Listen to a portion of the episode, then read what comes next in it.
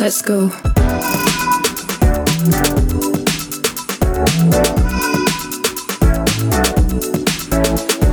Welcome to Micromobility, a podcast exploring the disruptive potential of lightweight utility vehicles. Using the history of computing as a framework, we examine how these technologies will upend everything we thought we knew about the future of urban transport. The host of the show is Horace Dediu, founder of Asymco.com, and I'm his co host, Oliver Bruce. Hey team, Oliver here, and excited about what we have in the pipe for you for 2021. Today I interview Puneeth Meruva, Associated Trucks VC, about their latest report, The Three Axes of Micromobility Supply Chains, Distribution, and Maintenance, about the often unseen world of building, moving, selling, and supporting micromobility once it is in the hands of consumers. This is a topic that I haven't done much of in dedicated coverage on the podcast to date, so it's a great conversation full of nitty gritty details. I really enjoyed this, and I hope you do too. In terms of news, following mega rounds by Tier and Voi, Estonian company Bolt has raised $182 million in a deal led by D1 Capital Ventures. The latest round will fund the startup's efforts to become the largest scooter operator in Europe in 2021, which we covered on a recent podcast with their head of micromobility. This is on top of their $100 million raise in May. The European mobility plays are where the action seems to be, and it is very exciting times. On the other side of the Atlantic, scooter startup Superpedestrian has raised $60 million from Citi Impact Fund, Our Crowd, Winthrop Square Capital, and others. Investors were wooed by the company's vehicle intelligence system, which gives its Link scooters one of the lowest vehicle loss rates of any operator and will be used to support the rollout of their service, which we've covered on this podcast with both their head of policy, Paul Steely White, and their founder, Asaf Biderman. You may recall that they recently won the Seattle tender, which definitely put them on the map as one of the leading second generation players. This will be a long game for these scooter companies, and it is exciting to see where they've got to. Speaking of long games, Beijing based Mobike officially halted operations of its mobile app at the end of 2020. Its remaining bikes will be rebranded by the Chinese on demand giant Meituan, owner of Mobike since 2018. It's an anticlimactic end for a company that five years ago popularized dockless GPS connected bikes rented through apps on a global scale. Its cash burning pursuit of market share and uncertain business models left it financially hobbled by 2017, and along with its early rival Ofo, also a former unicorn, Mobike was overtaken by a new generation of Chinese bike share players like Didi Bike and Hello Bike, which prioritize sustainable growth with significant backing from the tech industry. This industry can be brutal, and I, for one, plan to be here to help cover it. A quick heads up to also make sure that you have your ticket for Micromobility World, our first all digital event running from the 27th to the 29th. We have some of the biggest names in the world of owned and shared micromobility, including the CEO of Lime, disruption innovation experts, including Gene Munster and Benedict Evans, leaders in urban design like Janette Sadik-Khan, and investing gurus from the industry coming together to talk about how to supercharge the micromobility revolution. Tickets are available on micromobility.io and include the VIP option for curated community participation and exclusive workshops for industry participants. If you're in the industry, this is the best opportunity you'll have to meet and connect with others in your space, given all the constraints that we have around COVID at the moment. Register at micromobility.io. It is going to be awesome, and I'm looking forward to seeing you there. And with that, here's Puneeth. All right, and welcome back to Micromobility. We have with us today Puneeth Meruva. How are you going today, Puneeth? I'm doing well. Thank you for uh, for having me on the podcast. It's a it's a joy. It's a pleasure. Uh, well, I, am just I'm really excited because we're kind of going to get into some nitty gritty stuff today. Oftentimes, I think we kind of skip over the top of it mainly because we didn't have that um, that level of expertise. Uh, and the technical aspects. Um, and so I'm very excited to, to share uh, a bit more about what you've been what you've been doing. Um, so I thought maybe probably the easiest place. Why don't we start off with, you know, we've had Reilly on in the past, uh, uh almost two years ago now, um, from Trucks. If you can just take us through what Trucks is and the thesis, and then the portfolio companies you've had, and then just your background and how you got how you got to be there and stuff. Yeah, absolutely. Um, so I'm an associate at Trucks. Um, I joined about two years ago. Um, Trucks, as a reminder, it's an early stage venture firm and we invest in the future of transportation. And more specifically, our thesis is to support startups making transportation safer, cleaner, or more accessible. And so, based on that criteria, we've invested in everything from autonomy, logistics, aviation, micromobility, and, and even space. Um, and so, within the micromobility sector, I'd say we've made kind of four immediately relevant investments. Uh, we've invested in Skip, in Drop, uh, Refraction, and Coord. Uh, that's more on the infrastructure side. Mm-hmm. Um, so, yeah, and then a little bit on my background. Um, I come from a technical background, studied electrical engineering and CS at MIT. Um, and before joining trucks, I, I, worked at BMW and Uber developing kind of safety related software. Um, you know, for me, transportation has always been the defining industry of our generation, and trucks seemed like a great opportunity for me to think about these problems at a high level and you know, really vision and philosophize about what transportation looks like. Um, and so that's uh, that's how we're here. Yeah, awesome. nice. I didn't realize you'd been at Uber at, uh, at some point as well. That's uh, interesting. What years were you there? Uh, so it was just for a, a, summer, and so I was there in 2019. I want to say. Oh, cool. Maybe nice. 2018. Yeah. Yep. Yeah, yeah, very interesting. Nice. Um, and and uh, yeah, for, for anybody who doesn't uh, who doesn't already not already signed up, uh, Reilly, uh, the the uh, journal partner for trucks, writes a fantastic newsletter called "The Future of Transportation." Uh, you can go sign up. Uh, I'll put a, a, link into the the episode. Um, it's one of the best weekly emails that I get. Um, Reilly's very good at kind of spotting all the interesting stuff going on uh, in the in the auto space. obviously, a bit of micromobility, but in the kind of wider mobility space as well. Um, cool. Okay, excellent. Well, do you want to take us through what the research was and, and, and kind of why you got into doing what you did?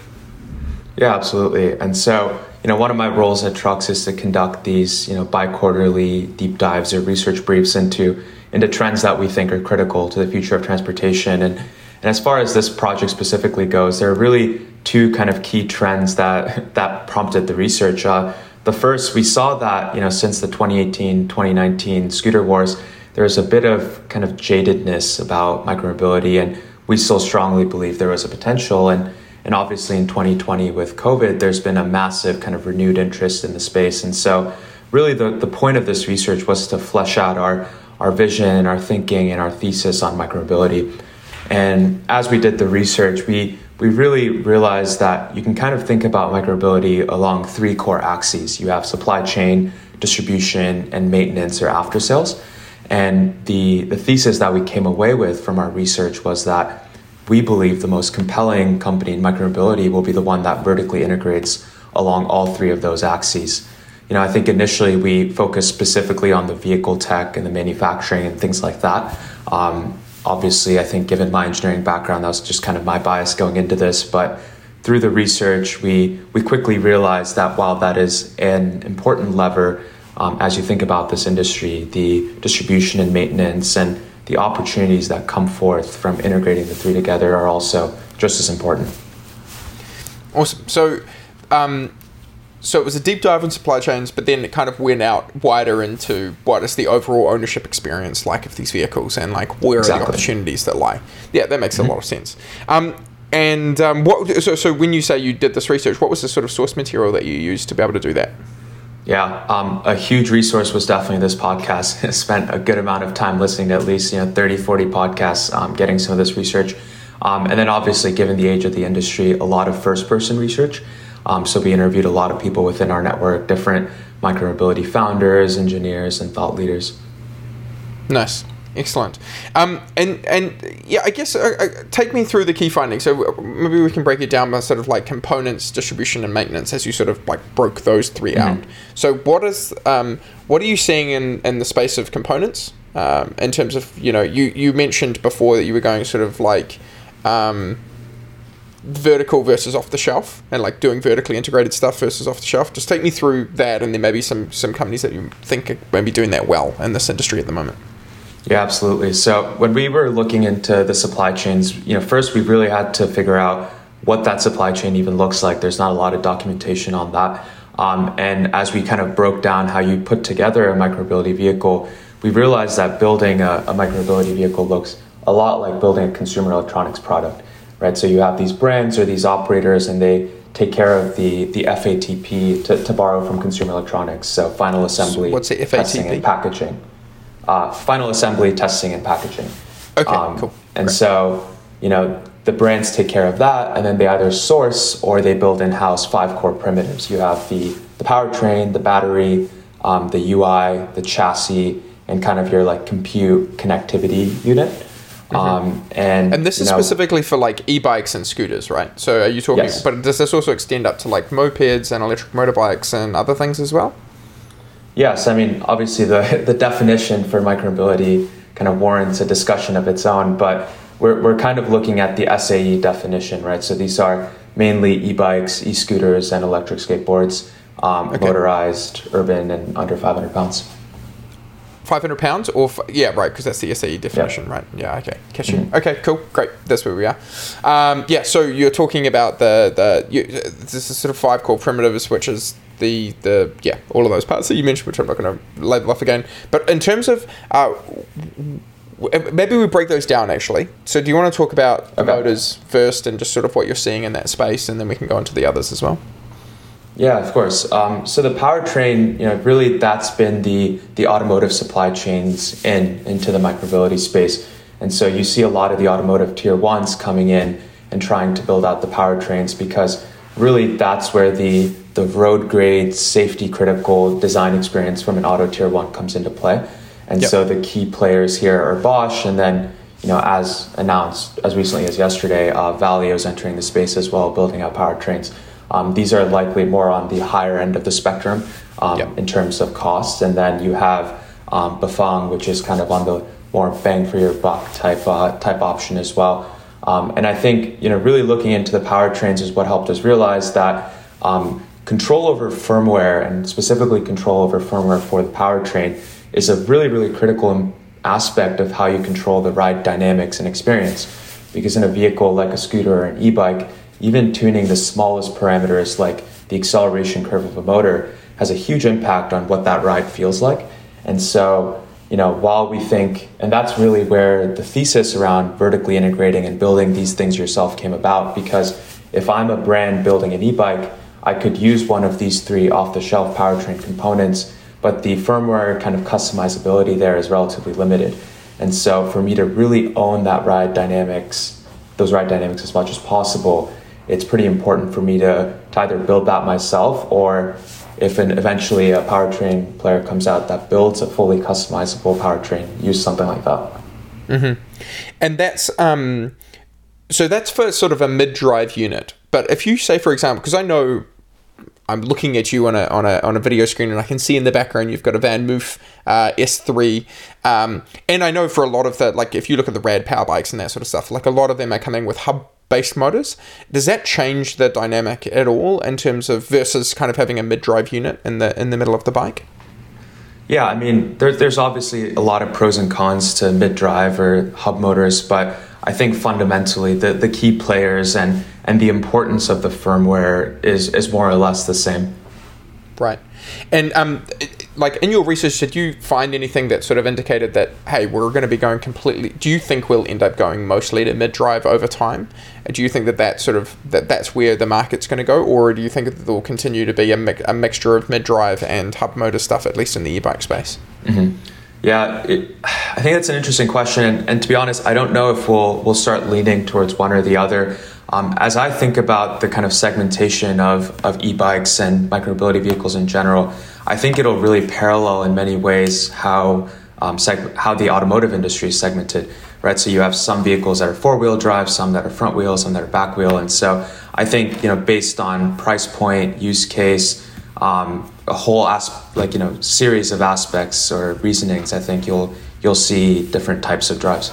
Awesome, and then um, you know like if you're looking at it from an overall arc, are things getting easier or harder to develop? Like if you're saying, okay, we want to do vertical integration and that's kind of where the market's going, versus, um, you know, like, versus we're gonna, it's becoming in some ways easier to build modular do you think that there's uh, you know overall what is that doing to vehicle development timelines? Or are we kind of at this we're just getting more and more vertically integrated but it's taking a longer time to develop or we're getting faster and the market is overall kind of adapting to having a faster time to market but um, you know more modular kind of componentry?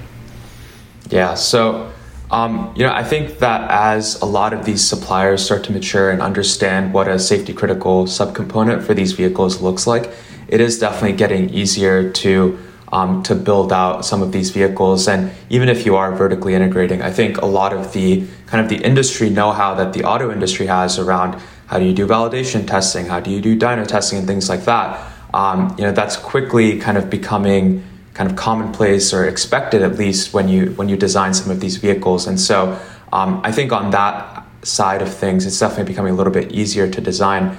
Now, in terms of product development cycles, you know, it's it's really mandated by the changing kind of um, model refresh cycles, right, or the the changing new model cadence.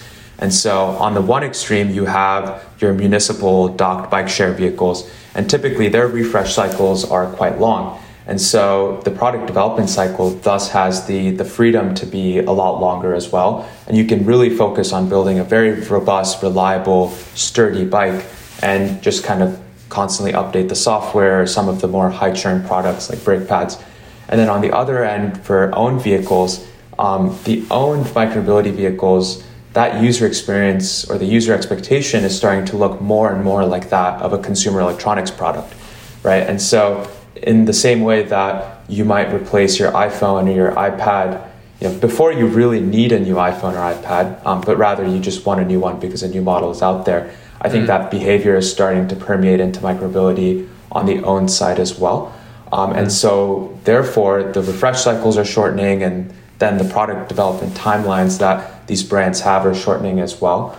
Um, and as you like continue to see that like shortening product development cycle, that also has a huge impact on whether you vertically integrate or you rely on third-party supply chains right? So if you're relying on third-party supply chains, really there's three supply chains available to you within micromobility. You could rely on the auto supply chain, which has like a five to 10 year development cycle. And so in most cases is too slow unless it's a product like the powertrain, which doesn't need to be updated frequently. You then have the bike, your traditional bike supply chain. And for, for most cases, that's fine because a lot of what you get from the bike supply chain eh, are like commodity components like a chassis or a brake pad that have been engineered for decades, right? And so, but even then, the lead times that they have of six to 12 months by a lot of the newer, more innovative brands like VanMoof are deemed too long. And so the bike supply chain is also like starting to wane in its responsibility or role. And then finally, you have the consumer electronics supply chain. And because they're already used to this, you know, one to three year new model cadence, they have great retooling abilities and great manufacturing scale. They're really the best suited to this new future of micromobility where you need to put out new vehicles every year or every two or three years. And you know, you could either rely on these consumer electronic supply chains where they have the speed and they have kind of that manufacturing scale, but don't necessarily have the vehicle manufacturing or vehicle design experience, or you could pull all of that in house and that vertical integration, even though that's costly early on, it lets you design, have a lot lower design and development latency. It lets you kind of incorporate all the specs and designs that you need, and it lets you bring forth the vehicle design experience that, for example, a Foxconn might not have. Mm-hmm. Mm-hmm. Um, speaking of which, so you mentioned that people might get to a cadence similar to what you might have with a phone, which is you'd upgrade because the kind of the vehicle is new and it's interesting. What's the resale market looking like? And I'm aware that kind of gets us into the question of distribution and how do we think about distribution. We can kind of go back to that, but I just I'm, I'm very curious about what does the secondhand market look like, and and is there anything that emergent in the space that you think is potentially interesting? Mm-hmm. Yeah, you know that that's a great question, and we've been we've been trying to collect data on on resale markets, but you know it's it's very difficult because most resale right now happens on like Craigslist or Facebook Marketplace.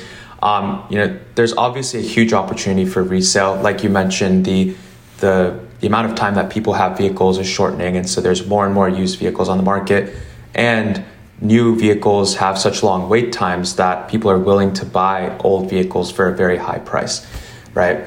And additionally, people want better financing options, and that's really um, on resale value and residual value. And those data models don't exist because we don't have a credible resale marketplace, right? And I think the reason we don't have any reputable marketplaces right now for resale is because first of all, the core primitives of these bikes, namely the battery and the powertrain, are very expensive to replace. And the manufacturer warranties are usually pretty poorly run. And so, if I'm a startup trying to build a resale marketplace, it's very expensive for me to be able to refurbish those bikes, right? Yeah. And so, I think some of the things that we as an industry need to improve the resale market number one is we need some sort of independent third party evaluator, right? Like mm-hmm. someone like a Carfax that can come in and, and evaluate the price for these used bikes and price their subcomponents and really kind of help set up that secondary market. Um, and if that doesn't happen, you really have three options, right? And they all truly kind of revolve around uh, brands and operators and OEMs thinking about making the, the supply chain and the economy of e-bikes more circular right? Yes. So if I'm a Bosch, right, it's it's kind of up to up to me as being one of the biggest powertrain suppliers in the world to kind of buy back some of those old e-bikes and fix or refurbish those powertrains, or at least help evaluate those powertrains, so that way you can put them back out in the market. Um, or if I'm a VanMoof, again, you know, providing trade-in options and things like that, just so that you can take those vehicles off the market, fix them, and, and put them back out. Um, we, we've well, certainly that's of... where Van like that's where VanMoof's going, and certainly when I've talked mm-hmm. to Taco and had him on the podcast, that's what um, you know. Part of the reason I think that they've designed the bike like they have, or at least the S3 and the X3, and then also as well that they're moving towards a subscription-based model is because they want to be able to have that, right? They want to have a bike that's fixable. It's in, they can keep it inside of their ecosystem, and they can continue to charge whatever they charge for it. You know, um, hundred dollars a month or whatever it is. Um, yeah, exactly. That, that would stack up. Yeah. I, I mean, I think that's you know when when we see the overall arc of um, things, I do wonder a little bit about whether or not the subscription size, the script, the subscription model actually really will become the dominant model, where where people kind of go, it's like in some ways, you know, leasing versus buying a normal car and all that sort of stuff. But mm-hmm. especially if you're tying it to things like maintenance and uh, resale value, et cetera, et cetera, um, it makes a lot more sense that we end up with more subscription models in this space. Totally agree. Mm. Um, so yeah, in terms of distribution, what's the status quo, and what's and what's interesting in terms of what you yeah. Um, you know, I think you can kind of break that down in owned versus shared. Um, on the owned side, right now you have kind of this fragmented network of mom and pop bike shops, or you have the big box retailers. And and the problem with the bike shops is they don't really have any economies of scale, and you know, really, um, they're kind of prisoners to the the powertrains that they sell right? It's hard for them to sell other powertrains or service other powertrains. Um, and then on for big box retailers, they don't really have any incentive to make a great after sales experience. And so this is why you see even in Europe, I mean, this is a stat that Horace loves to use, right? Like in a, in a market with such a mature bike culture, Decathlon is still the biggest bike OEM there. And Decathlon um, like the Walmart of, uh, of Europe, just for, for, exactly. for folks who might not know what Decathlon is. Yeah. Yeah, yeah and, and not unfortunately, the, not, the, because, not the Olympic race. yeah. Um, yeah, and unfortunately, because they own distribution, they end up beating out a lot of the better designed bikes. And this is why you have this like clutter of white labeled bikes that under the hood are really all the same kind of conglomerate of off the shelf components. So I think something that's interesting on the own side, obviously, you're seeing a lot of newer brands experiment with direct to consumer and brand stores. Um, this gives them a great ownership um, of the user experience and great knowledge of the pain points. Um, but it's hard for them to scale that. That's an expensive model. And so um, we think that there's an opportunity here for kind of third parties that almost act like auto dealerships that can kind of wrap up sale, resale, maintenance, financing, and across multiple different brands um, to provide an alternative um, for for some of these brands, these D2C brands. Mm. Um, and then on the shared side, obviously, right now the the go to distribution model is single trip shared, so docked or dockless. And you know they have a variety of different discussions around the unit economics there, but I think the the subscription and bikes as a service model there is really interesting. Um, and I think you know obviously a big part of why that's interesting is because it takes away a lot of the opex from the, the fleet operator. They don't have to worry about charging, they don't have to worry about rebalancing or, or a lot of theft protection and things like that. Mm-hmm. Um, and so I think that's that's an interesting direction for those companies to go as well. And you already you've seen like the likes of Bird experiment with that. Um, And I think another. Oh, this is the like model, you get to rent it on a weekly basis and they drop it up. Exactly. They give it to you for the week and yeah, yeah, yeah, yeah, yeah. Mm-hmm. No, that, and that's actually what I was going to ask. But I haven't seen that scale anywhere. Like, it's sort of like, oh, it seems interesting and yet nobody's really doing it yet. Mhm. Yeah, and, and I think the the people that might be best positioned to launch the subscription service are the people that sold these vehicles under the owned model, right? So Yeah. your VanMoofs, your Rad Powers, and ultimately for them by launching these subscription fleets, right? It ends up being you- you're able to kind of capitalize on the virtually free customer acquisition that Bike Micromobility provides, right? It lets you market, it lets you get deep understanding of the operational requirements of a specific market. And eventually you can kind of build out the infrastructure that both can share. And so this not only makes the user experience of someone that owns your vehicles a lot better and ties them into your ecosystem, but it also helps solve the unit economics on the subscription side, on the shared side. And so I think that ability to kind of have multiple like use case or multiple distribution vehicles all kind of sharing the same infrastructure it is a great kind of next step forward for a lot of these brands. Yeah.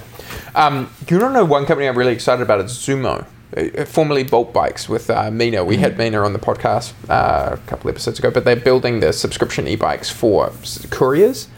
But they have built that. th- They are probably the biggest subscription in terms of, as I can see it, uh, other than Swapfiets. They're like the ones who are probably the most um, like have really nailed a niche of doing like um, food delivery courier business and they just said we are going to build e-bikes just for that and they've, they've really nailed the niche and they've got custom hardware in that space and i can just see that going like he does he says i don't want to go to i don't want to go to consumer. I think consumers are annoying and i totally understand and like get why you wouldn't want to do that but i just you know i, I, I yeah i'm really excited. I think it's going to be a really interesting time um, especially when you pair that with um, with maintenance. Speaking of maintenance, um, so servicing and, and, and maintenance, like what have you fi- found in terms of what the owned experience is like at the moment, and then in the and, and, and as we talk about sort of subscription and shared, where is that kind of what are we finding as we kind of uh, the as, as the market develops? Yeah, I mean, I think just globally across both shared and owned, one of the big problems is a lot of these vehicles are are designed to prevent maintenance as much as possible, right? So you're seeing thicker and heavier chassis and things like that. But I think the thing that these companies need to realize is ultimately maintenance needs to happen, right? Like no matter how robust the vehicle is, it will need to be fixed. And so you really need to focus on designing around making maintenance as easy and as quick as possible and reduce that OPEX as much as possible. Um, and then I think another couple of problems on the own side. Uh, number one, you know, the, the replacement parts kind of logistics and supply chain is is woeful, right? There's it's very difficult to find replacement parts, and that ends up take making maintenance take even longer. And then really the only infrastructure that consumers today have for maintenance is to go to bike shops. But bike shops either don't know how to service light electric vehicles or they won't service a light electric vehicle that you didn't buy at their store. And so the Yeah, now you is have to yeah, you have to like watch YouTube videos and try to figure out how to how to fix a bike when in most cases these are urban consumers that probably don't even have power tools at home, right? So it's I think there's just a, a just a huge lack of, of options and you know I think where I hope maintenance infrastructure will go for micromobility is is pretty well kind of encapsulated by by two of the companies I find most compelling in micromobility. Um, the first is Superpedestrian and really their kind of maintenance technology um, around the firmware level and the ability that it provides them to autonomously diagnose and maintain vehicles. That's something that I think all future vehicles need to start incorporating or thinking about. Um, and then, kind of on the more business model ish uh, side, um, I really like a lot of the, the things that VanMoof is doing. Right. Yep. So, because VanMoof has has vertically integrated their supply chain and they've designed these bikes to be modular and as easy to maintain as possible. Number one, it's very easy for their brand stores to maintain them. But number two, this also opens up telemaintenance, right? And that's what their bike doctors do. Their bike doctors are basically a gig of um, a fleet of gig economy workers. Um, and what's astonishing is you can sign up to be a bike doctor to fix a VanMoof bike, and the only thing that you really need to do before you can start fixing a bike is take one one hour long online class. It's it's that easy to learn how to fix these bikes. Really? And wow. Yeah. Okay. And on top of that, you know, in case they do encounter something that is too difficult to fix, um, because of how mature their kind of replacement parts supply chain is, you can simply take out the module with the faulty component, send it back to a manufacturing facility, and in the meantime, just put in a new module, right? And so this is what makes maintenance so, so easy for them. And again, this is something that's impossible to do without kind of thinking about supply chain, maintenance, distribution, and integrating all of that together because each step here kind of builds upon the other and makes the other stronger. Yeah. I think also as well that they're um, their fo- their maniacal focus on only having two.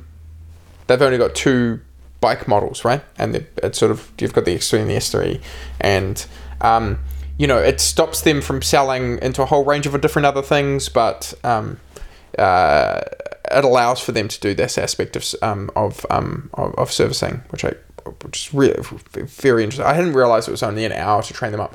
One of the big things I've been having conversations with here and um, uh, with governments here and and uh, and with other bike manufacturers has been how do we get e-bike mechanics trained up, and then what are the certification specs around them? And and to your point, you know, there's a lot of mom and pop shops that you know, oh, you didn't buy the bike here. I'm not willing to go look at it. And even then, when they do sell it, it's like it's hard to support some of the componentry and that sort of thing. So mm-hmm. it's amazing to me that VanMoof's got it down to an hour. That's going to make a really yeah. scalable aspect of their business. Um, and and any- just to to add to that, you know, there's there's a couple of different companies that are, you know, providing maintenance in a van basically, where if you have a problem with your e-bike, they'll they'll come out to you and they'll help fix it. Again, the problem here is where do you get the replacement parts? And mm-hmm. um, I think that's kind of the, the critical component that they need to solve um, in addition to the training of e-bike mechanics and things like that because it, it's a it's great if a mechanic can come to your door but if they don't have the right components and now you have to wait a few months to fix your bike i mean before you know it you go back to using your car just because it's a lot easier to get that maintained mm-hmm. Mm-hmm. Um, Super. Okay, so uh, in your in, you, so you had in the in the report that you sent through to me, you had to sort of like the a this is what the state of the industry is and this is what we're seeing in terms of componentry distribution maintenance etc and then you talk through the future opportunities and this is the part that i this is to be honest as a sort of the investor side of me got really excited when i got to read that and, and like oh yep yep our thinking lines up that's nice um, but you had you'd broken it down into design and tech consumer experience vehicle platforms and fleet level platforms so let's run through each of those so design and tech mm-hmm. and you you you mentioned the toyota camry of micro um, you know what what will that look like? I, I you know uh, Reilly's famous for asking what does the Ford F one fifty of uh, micromobility look like? I think he's trying to go like more globally universal because the Ford F one fifty only sells in America. When he's is that why he's saying the Toyota Camry now? yeah, I mean, you know, I think really the that analogy is is to emphasize that you need a vehicle that is is cheap. You need it to yeah. be very reliable and robust and you need to have the manufacturing kind of scale and maintenance scale that it's really easy to get a hold of one of those bikes and it's really easy to keep those bikes going, right? So mm-hmm. if you mm-hmm. look at Camrys today, I mean, most Camrys are like 10, 10 plus years old. Like it's incredible how, how well designed and how, how robust those, those vehicles are. And I think that's really what we're looking for. Um, something that's just high quality, high utility, and has a, a it's just an endless yeah, um, kind of bulletproof. Kind of, yeah, absolutely. Yeah, exactly. And I can um, see that. I, am curious if you think the Segway Max is that, because to me in the scooter game, that strikes me as being uh, maybe it's not the, the, the Toyota Camry. It feels to me like the Nokia three three one zero. It's the sort of mm-hmm. it's before the smartphone. It's before it gets all fancy and stuff. But it's just like it's a it's a workhorse most people who ever ask me what sort of scooter they should buy, I'm just like, mate, just go buy a Xiaomi 365 or a Segway Max. It's just like, Mm-hmm. You know, there's small problems yeah. with them about replacing the tires and stuff like that, but you know, if it, it, it, it's otherwise very good for most people and light enough and safe enough and all that sort of thing. Yeah, for sure. I mean, I think uh, those vehicles definitely got um, a bad kind of initial rep, and that, that was more so because they were being used for something they weren't designed to be used for, mm. right? And so I think on the own side, that's definitely a strong contender, um, especially as, as Xiaomi continues to build out kind of the ecosystem around it for maintenance and things like that, and continues to make it more robust. Um, you know, I think another kind of great example um, of some of the, the newer brands is is Rad Power, right? Rad Power is continuing to bring that price point down to where it's affordable for a lot of people to, to own a, um, a Rad Power e-bike. And just the kind of the number of different options you have in form factor with the Rad Power makes it such a great family bike that is robust. And you know, these are hefty bikes. Like you you can feel that this is a robust bike that is not just going to break down on you. And even if it does they provide a couple of different maintenance options as well. So I think of the newer brands they're probably a good candidate as well. Mm, fantastic. Um, and then you also had mentioned as well in terms of design and tech the, the kind of going further up market, so a five to twenty thousand dollar vehicle. Um, what you know, what does that look like? Because I think charging five to twenty thousand dollars for a bike is a hard sell, or for a scooter is a hard mm-hmm. sell. At least at this stage, maybe we'll start to see five or ten thousand dollar scooters if um, that you know the e-scooter uh, moto championships comes about. And you can get a scooter that goes zero to hundred and you know, uh, three seconds or something like that. Com- completely preposterous in terms of performance. But um, yeah, yeah. Where, where, where, are you seeing that kind of that higher end micromobility going to be coming through? Like, what do you think yeah. it will look like? Um, you know, I think in terms of timing, it's it's definitely still a little bit early. Um, I think the the cultural shift towards using micromobility for for urban travel is hasn't happened enough yet. Um, and I think a vehicle like this would get immediately priced out of the market if it came in today. Um, that being said, you know, and I think Oliver, you're the one that mentioned this to me when um, we were doing this research, but because micromobility serves the most frequent and most, most expensive trips, um, there is an opportunity to kind of build out a vehicle that can that can service those really effectively. And, and I think the features that that kind of vehicle needs to have um, to be able to warrant that level of price, those features need to start kind of replacing cars, right? This is not an, an accessory or an appendage to your car, it's a, it's a replacement.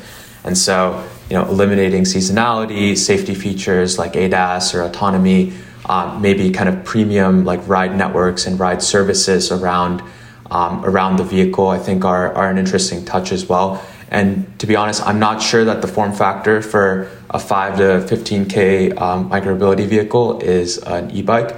You know, this might be one of those you know like pods uh, that we that we so often see in the mobility world, the like single seater pods that are kind of like mini cars. Um, that might be the form factor that ends up occupying this uh, this segment.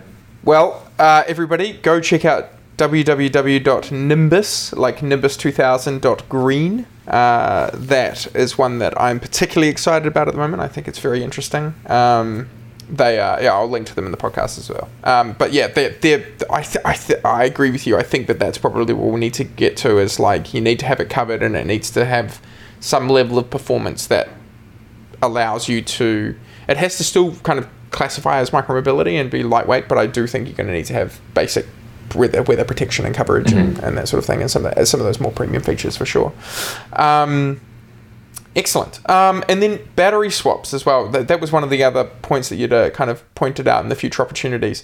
Um, and obviously, we, we know uh, from like Gogoro and Tier, um, is now getting into uh, in Europe doing battery swaps. Um, so swappable batteries. Um, I know almost all the major uh, micromobility operators in the shared space are getting into swappable batteries as well. Um, what does you know? Who do you think will end up leading that space? Like, what will what will that look like? And do you think we'll have interoperability across it? And if that's the case, then who will kind of like push that and make that the the the, the business that works?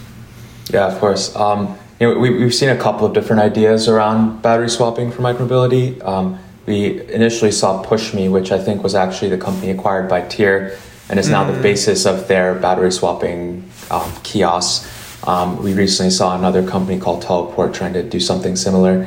You know, I think the big problem here is really about reaching an agreed upon battery standard and having the market power to enforce that. Right, as a third party swapping network, and especially as a startup, it's very difficult for you to have that level of market power. Um, and so, and then on the other hand, I'm not sure if a battery, uh, a fleet operator like a tier would be willing to open up their swapping network to other operators because that is kind of their differentiating factor. It's their mm-hmm. ecosystem lock in. And yes, that's important for consumers, but perhaps more importantly, that's their ecosystem lock in with cities and municipalities, right? And that's what ensures that they continue to get those permits. And so I'm not sure that operators will start to, to open that up either. I think really the best position to build out a swapping network are either vehicle manufacturers that have a lot of market penetration, so like an Okai or a, a Segway or someone like that, um, or Xiaomi, um, or the battery manufacturers, right? A lot of these brands, virtually every vehicle still outsources the cells, and mm-hmm. they would also outsource the battery pack if buying an off-the-shelf battery pack were cheaper. And yes. so because that that kind of you know supply chain behavior is already standard, I wouldn't be surprised if it's the battery manufacturers that come in with um, the market power to be able to set up a large swapping network at scale and mandate that a lot of their customers use that specific standard. Whew, that's a that I feel like when you talk about market power, that would be a real like that's a real power move by them. I just wonder if they'd be able to pull that off, especially when you've got all these you've got effectively municipalities kind of listening to hopefully the scooter companies and that and that sort of setup. Mm-hmm. And if a scooter company, you know, battery came in and came in and came in and said, you know, we've got these batteries that are available, but you have to, uh, you know, we want you to make it open so that everybody, every every scooter operator in the city has to has to work on these batteries. I think a lot of the scooter operators would really um, balk at that, especially because there'd be everybody would have different. Well, it's still at this stage, I guess. There's probably like three major manufacturers, but yeah, cool, interesting. I mean, I, I don't know. I'm just I um, I don't mm. have anything to say on that. I just I watch with interest to this space. Yeah, I think, I, I think, part of the other kind of interest why battery manufacturers might um, want to get into this is, you know, a lot of the promise behind swapping networks is also around kind of grid balancing and grid loads and things like that. And mm. obviously, that is something that a battery manufacturer is is very interested in getting into because as we start to see more and more electric devices um, being used by people today, um, grids are woefully underprepared, and um, this is something that a, a, battery manufacturer probably sees as an opportunity. And so, you know, if they can work with cities to help them balance their grids, and on top of that, they set up the swapping network for uh, for micromobility, um, you know, that could be a, a win-win for them. Mm. Fair enough. Cool. Um, great. And then in terms of consumer experience, one of the points that I, I really loved in uh, in your research was this idea of next generation consumer brands. So can you talk me through why? You know, what do you think of the existing consumer brands, and what are you seeing there? And then what are the um, what do you think that that will imply about what what might come next? Yeah. So. Yeah, I, I think some of the, the, the analogies that have been used through by various people that I've researched, you know, most existing brands today, they're kind of like the the Nokia's or the the Compaqs or or the Nissan Leafs. These are generally you know minimum viable products in at the beginning of a nascent industry, and there's not a lot that kind of retains customers within that ecosystem, right? And so it's for example when people switch from Nokia's to smartphones, like there's really nothing holding them back uh, towards using a Nokia smartphone and and I think as you see these new brands come into play, they need to realize that you know that after sales aspect is so important. And that's really what you know helps differentiate and helps kind of keep customers coming back to you. Um, and I think there's a couple of kind of parallel industries or analogs um, that might be a good kind of roadmap. Um, so one analog is your typical kind of D2C brand. So think about Warby Parker, right? Mm-hmm. They have they number one have like perfected of the idea of how do you combine direct to consumers online and brand stores and all of that with logistics in order to make a really great consumer buying experience that also kind of incites the kind of emotional attachment and pride and excitement when it comes to buying those products. Mm-hmm. I think mm-hmm. there's a lot for micromobility to learn from from the likes of a Warby Parker. Um, and then I think there's a lot to be learned from some of the consumer electronics brands like Apple right? Because Apple is really, I think, the, the best example for, for a, a new e bike manufacturer to follow. Um, number one, there's that branding and that emotional attachment, yep. and it replicates that emotional attachment, which is so important for a vehicle. Uh, number two, it provides an end to end kind of vertically integrated user experience. So when you need maintenance, financing, insurance, all of that is provided um, under the Apple kind of branding and umbrella. Um, they have really great networks for their users, right, which kind of incentivize users to stay within their network. Um, and they have all of these kind of platforms, whether that be the App Store and iOS and things like that, that kind of not only bring in other third parties that further enrich the user experience, but they also continue to, to improve the product that you already own, right? And so I think all of those things that Apple has set up is what continues to make such a great user experience and continues to, you know, convince people to spend thousands of dollars year over year on a new phone when the hardware is, you know, really more or less the same over the course of um, one year to the next. And it's really, I think, that user experience that continues to bring customers back. Yeah, the challenge with the Apple analogy is just that the that there's so much. Um, you know, because it's a computing platform in some ways, you, there's so much stuff that kind of like keeps you retained. Whereas I feel mm-hmm. like for a lot of these vehicles, there's, you know, you kind of make the purchase, and at the moment, that's kind of it. Like you, you might get a helmet or you might get some accessories, and you might brand them similarly, but it's not it's not the same kind of hook, and I don't quite know how that will work. Um, but actually, that does give us rise to the next part, which is you'll talk about vehicle platforms, and this is obviously Horace has this thesis that all of these are smartphones on wheels and eventually they'll become computing platforms and I, I happen to disagree. I think that this will accrue on the smartphone and you might have an interface on the vehicle but but that it'll be kind of more CarPlay rather than um, iPhone necessarily the vehicles themselves will end up like iPhones. But like, what are you seeing? You know, do you think that this the computing will end up accruing on the on the on the vehicle, and then that might itself be part of the hook for keeping a consumer inside of the ecosystem over time, especially if you're doing like upgrades from one vehicle to the next, etc. Mm-hmm. Yeah, um, you know, I think I, I probably tend to agree with with Horace in that a lot of the the this kind of platform accrues to the vehicle and and part of the reason I think it'll accrue, accrue to the vehicle is because um, we're starting to see a lot of vehicle manufacturers realize the importance of, of controlling the, the firmware on these vehicles. Right at the end of the day, uh, an e-bike or a scooter is an interface to the real world, and the best way to optimize that interface, you know, all these other apps and things that might sit on top are exciting, but it's really around optimizing that firmware. That's what optimizes that interface, and so it's hard for me to think about a future where you know maybe your your vehicle OS just sits on on your iPhone and you just dock that onto your bike simply because for that future to happen all of the vehicle firmware and all of the primitive firmware needs to operate on some agreed upon open standard right that the the iPhone or whatever other personal computing device can connect to and that level of like openness is is not something that I foresee um, so yeah and, and I think in terms of you know some of the ideas of of what can sit on top of a software platform for these vehicles.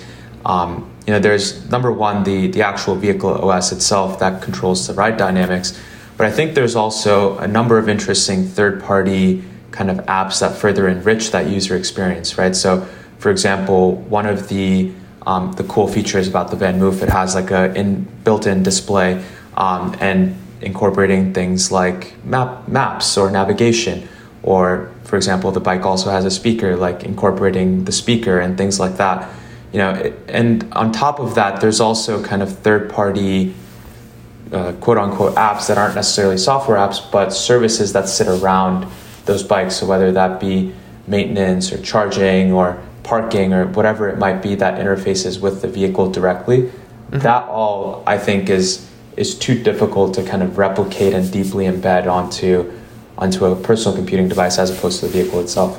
Mm, interesting. When you're looking at it in terms of connectivity, is, is that is that something as well that you've you've kind of looked at and you think there's something interesting that comes through from micromobility? And I re- reason I bring that up is it's like think about something like we've had uh, Amir from Helium on who's talked about you know the, the ability to connect to kind of a very low end low bandwidth connectivity that that's where micromobility is really interesting because we'll be able to do a bunch of basic mm. diagnostics up etc and it's going to be low cost versus 3G versus ex- existing connectivity so you might end up with like new 5G deployments into vehicles like this, like where do you, have you given any thought to what connectivity might look like on the on that spectrum and what vehicles might take advantage of? Yeah, um, you know, as we continue to think about the importance of firmware and you know being able to monitor firmware level performance of your vehicle to diagnose it and think about predictive maintenance and things like that. A lot of that is really you know critically hinging on connectivity, right? Because as you are collecting all of this kind of diagnostic data, um, you, you could compute that on the vehicle, but that's when you start. A lot of that on vehicle compute is what starts to eat away the battery life, right? And so um, I think having kind of this cheap and accessible connectivity that's specifically designed for some of these low level um, you know, com- computation functions of, of these vehicles um, is, is very, very promising.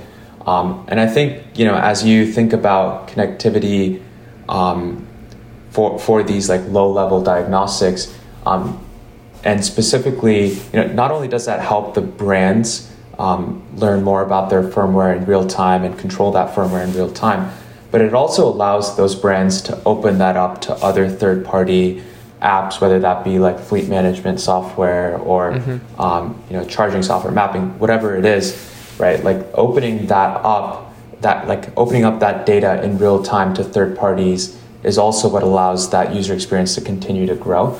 And so providing connectivity for that level of data, I think, is is really important.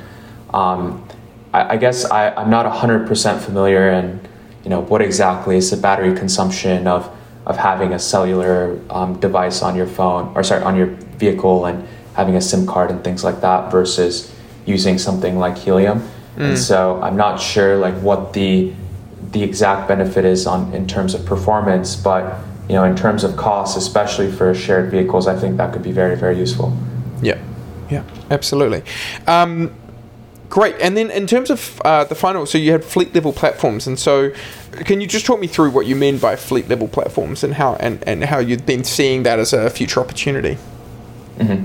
Yeah. So again, I think really what I mean by fleet level platforms is micromobility vehicles have one of the great things about them is that they provide this virtually free customer acquisition because they're really fun to ride, right? And there's a lot of things that you can do to kind of capitalize on that for other potential use cases beyond just the, the utility of moving A to B, right? And I think one great fleet level use case is logistics. Uh, we, we talked about Zoomo, but I think if you think about urban environments, micromobility has, has a great opportunity to, to help make urban logistics a lot faster and a lot cheaper. Um, and so Zoomo is, a, is an obvious candidate leading that space. Another great candidate there is, is Amazon. They're already experimenting with cargo bikes and things like that. And I think as Amazon continues to, you know, or if they ever kind of open up a, a consumer retail channel where they sell vehicles direct to consumers, they get that opportunity to share infrastructure between consumer and commercial vehicles um, and really drive down costs and provide value add on services for, for consumer vehicles while doing something they already have to do for the commercial vehicles. Mm-hmm. Um, and then you know, as you think about other delivery fleets, I mean, for if you look at a lot of the gig delivery companies like Uber Eats or DoorDash, a lot of those delivery drivers already use e-bikes, right? Um, and so right now, they either buy their own or they use Zoomo. Um, but I think as more and more brands start to open up subscription models, you'll start to see some of those vehicles creep in. Um, but eventually, you have to realize that logistics is is a is a an industry of razor razor thin margins. Yeah. And so um, you know having this kind of subscription bike that's meant for owned uses ends up and using that for logistics delivery ends up eating away at your margin. And so we definitely think there's an opportunity for like a B2B um, vehicle manufacturer that specifically handles logistics, right? So the micromobility equivalent of like a sprinter van or a transit van, yep. um, as well as the micromobility equivalent of like a of a Ford F one fifty, as as you've mentioned, Reilly Reilly likes to say. Um, and then I think another fleet level kind of use case is around the mobility as a service platform. Yep. Um, and really, the the two core contenders there, I would say, are um, are Apple, sorry, are Google or Uber. Um, yes. Google, you know, and this was I think mentioned in one of your guys' podcasts as well um, Google could use these vehicles as, as basically a physical version of reCAPTCHA, right? Um, use that to collect mapping data, um, and then in turn use that to launch their mobility as a service platform. And yep. the, Google Maps is already on everyone's phone. It already exposes transit options and transportation options, and they have a payment platform. And it seems inevitable that that's the direction they go in. Um, I Uber, still find it completely um, almost maddening that um, nobody has, uh, like Google and or Uber, still don't combine all of these into one option. Like it's not like you kind of go, you are here, you're trying to get to here. These are the options that are available, and this is how much it's going to cost. Like mm-hmm. it's it's that mobility as a service thing strikes me as being, I mean, especially with Uber, that's the one that just really gets my goat. because they, they, they still they still make you have to go and find the scooter rather than saying like well yeah you could just walk three minutes down here to get this scooter we'll reserve it for you right now and it'll take you to there and then they can start doing things like dynamic pricing and their scooter options and all that sort of stuff relative mm-hmm. to the cost of the Uber and then they can I mean it's all just like struck me as like this is where the world is going but nobody's quite yeah. cracked this yet you know and I was talking to Bolt Mobility two weeks ago and this is all Taxify in Europe but like they position them next to each other. They also are only just now starting to get to the point where they've got Bolt, but they still aren't really doing any sort of price comparisons or anything like that. Mm-hmm. It's just yeah. Yeah, anyway. I mean, I, th- I think the tough the tough sell with that is this kind of multimodal urban mobility future is still pretty pretty nascent, right? I mean, a lot of the the the cultural shift towards using micromobility for urban mobility is fairly recent. Um, most people, when they think of multimodal urban mobility still is kind of a combination of either driving to a, a train stop and then taking the train or a bus or you know using Uber or ride ride hailing. Um, and so I think you know we're still kind of at the beginning of a lot of these mobility options flushing out and more importantly becoming connected and having kind of transparent pricing and transparent booking and things like that. Um, and now that we're starting to see that improve, and now that we're we're even seeing public transit um, authorities start to improve that front of, of their service offerings as well. I think now is when you'll start to see that's when you'll start to see you know more of these mobility as a service platforms coming forward. Mm. Super. Well, look, mate, we're almost at an hour, and I just want to say this has been um, this has been fantastic. I mean, I think I love that. I love that there's uh, to get to talk to somebody else about this. Obviously, I spent a lot of time thinking about this and where the future's going and, and what it's doing, and, and, and I really like what trucks are trying to do in, in terms of investing in the future. And um, yeah, no, it's a, it's a real pleasure to have a chance to kind of break these down with you and, and think, you know, get where your thinking's at as well. Um, if folks want to track you down, where would they uh, where would they do that? Are you on Are you on Twitter? Yeah. You can reach me at my Twitter. My Twitter handle is P underscore M E R U V A.